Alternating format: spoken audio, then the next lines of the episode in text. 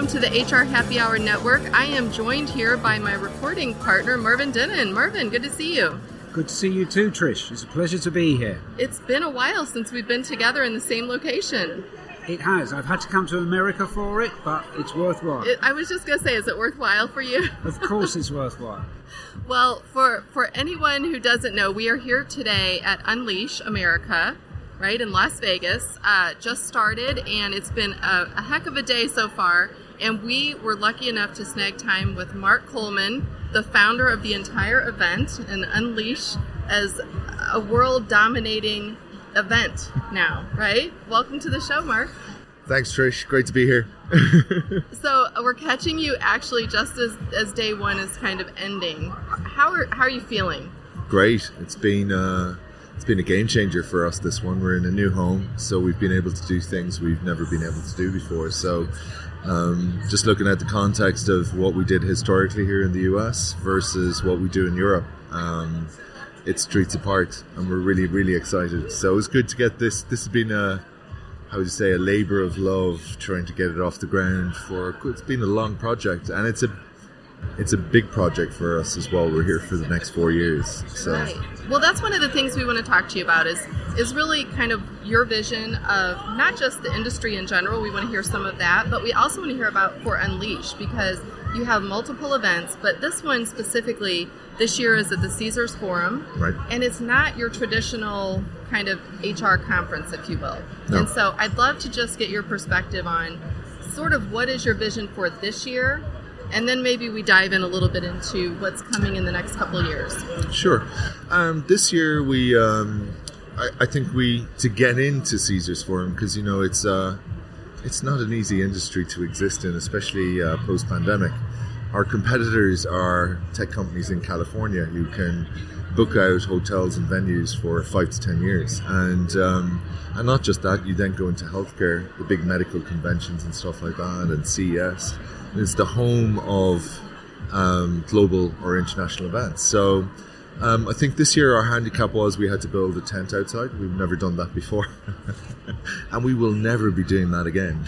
Oh, is that off the table? That's a learning. What was it? Well, moment. well, no, because they had nowhere to put our main stage because there is another event in the other half of the building, and um, I think building a tent. They've been building it in the car park for a week and a half. Right. And uh, you've got to pump air conditioning in because even though it's April, it's 32 degrees outside right. today. So it's it's gotten quite warm, and um, and just trying to figure that out with suppliers that they're not the same old suppliers either because they were wiped out by the pandemic as well. So sometimes when you talk to suppliers at the start, they're telling you, "Yeah, we can do that." Mm-hmm. but when we talk to their people here, they were like, "We've never built a main stage inside a tent before." Really? yeah.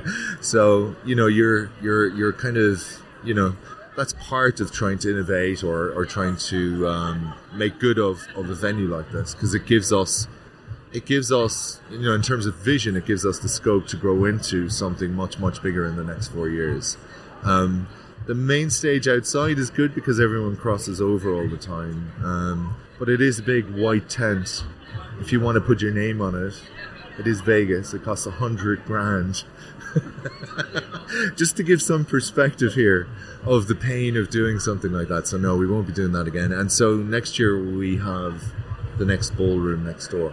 Oh, and again, for context, these two ballrooms are the largest pillarless ballrooms on the planet. Really? Yeah. It's um, a lovely space. And yeah. I think for Mervyn, I don't know, maybe you can comment on this because you go to a lot of events too.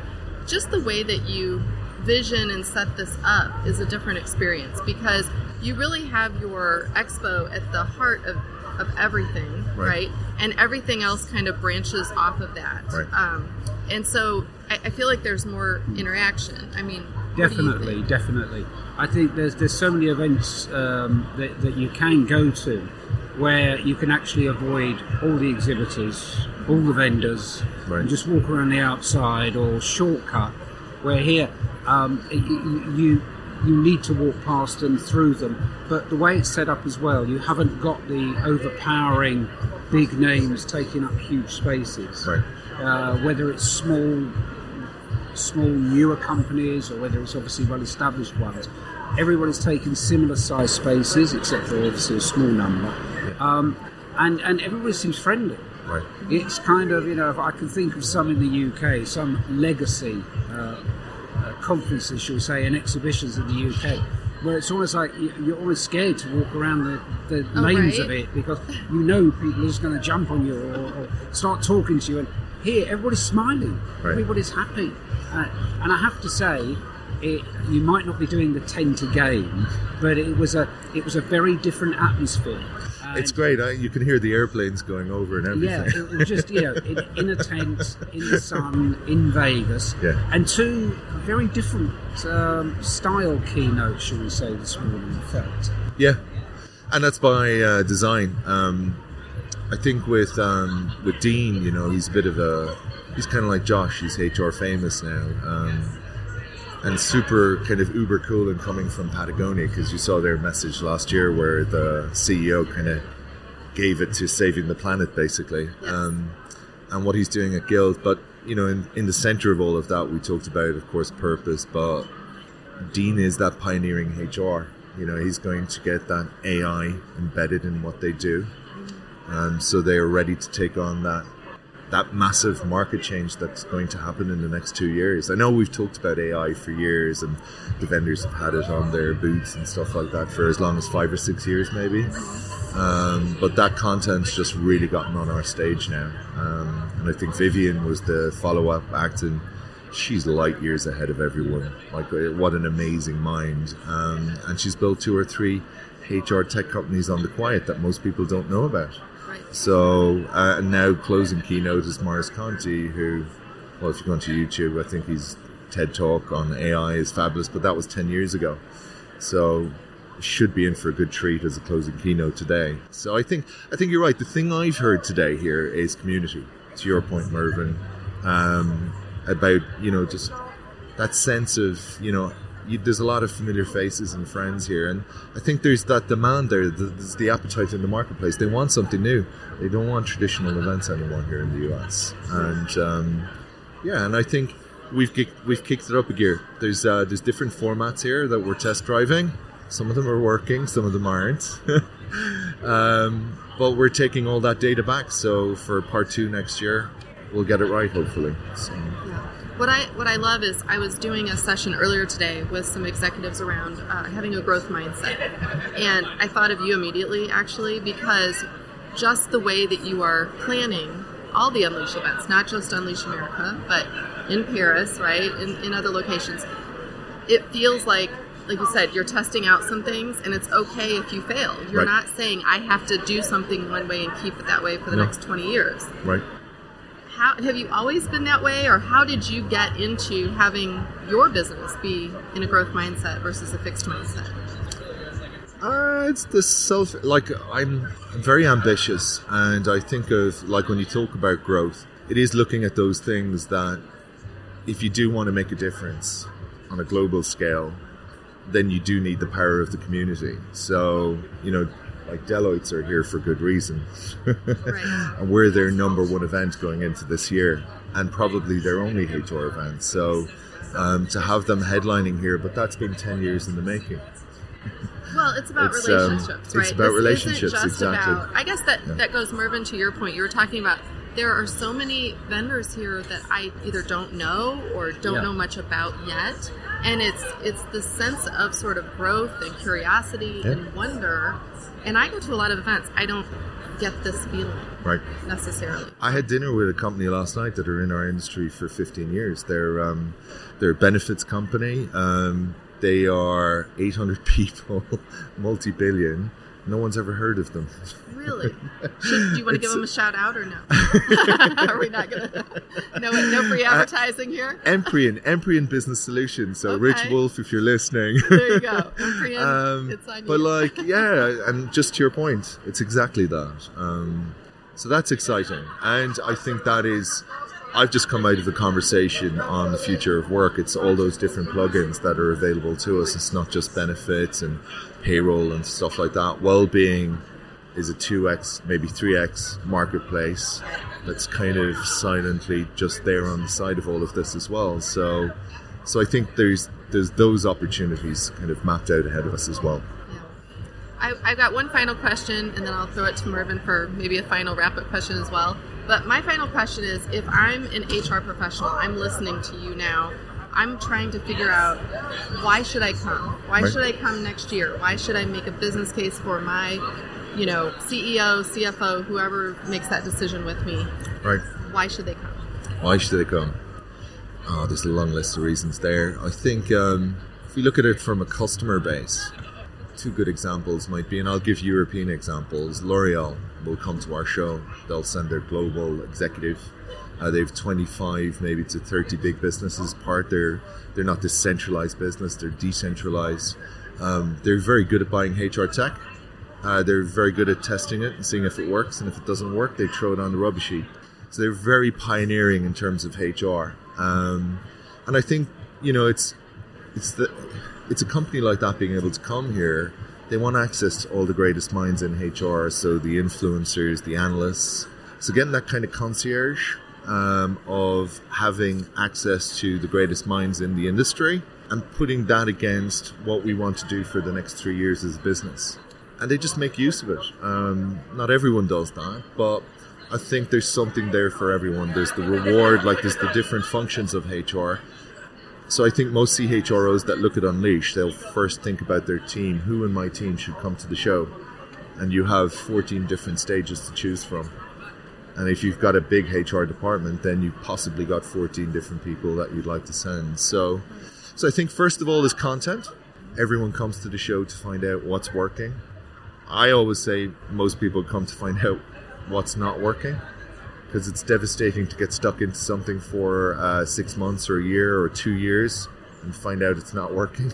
Right. I've been right? there. The pain of transformation Yes. um, and that being the only constant. Um, so that's number one. I'd say number two, if you've got a shopping list, the vendors are here, the solutions are here, and then the breakthrough solutions are here through the startups as well. Right. Right? Those guys are trying to fill a hole in the marketplace, uh, usually pain. And then it's kind of understanding what's the trend, or uh, is my business going in the same direction? As the person I'm listening to on stage or what's going on in the networking on the floor. So you never know where the ideas are coming from and you can't beat the face to face. You can try and get on a webinar or anything like that, but the serendipity of just accidentally meeting somebody here who could be your next best friend. I think I might have met a few already today that I didn't know before, and I felt that way. right? So, yeah, and and that's life changing. It's career changing as well. Um, people find their future jobs here and stuff like that. So it's kind of morphed into something I never thought it would be. Yeah. I think too. I've seen people where, and I've had this happen in my past. If you're maybe you're with a certain two or three or four vendors, whoever you're using, you could come to an event like this and find out parts of the solution you already have that you don't even know are Right. available too. So you can even expand on what you already have and build it that way. I think that's a great call. Actually, I think they feel safer here. Yeah. then they do at user events because at user events you've got to behave.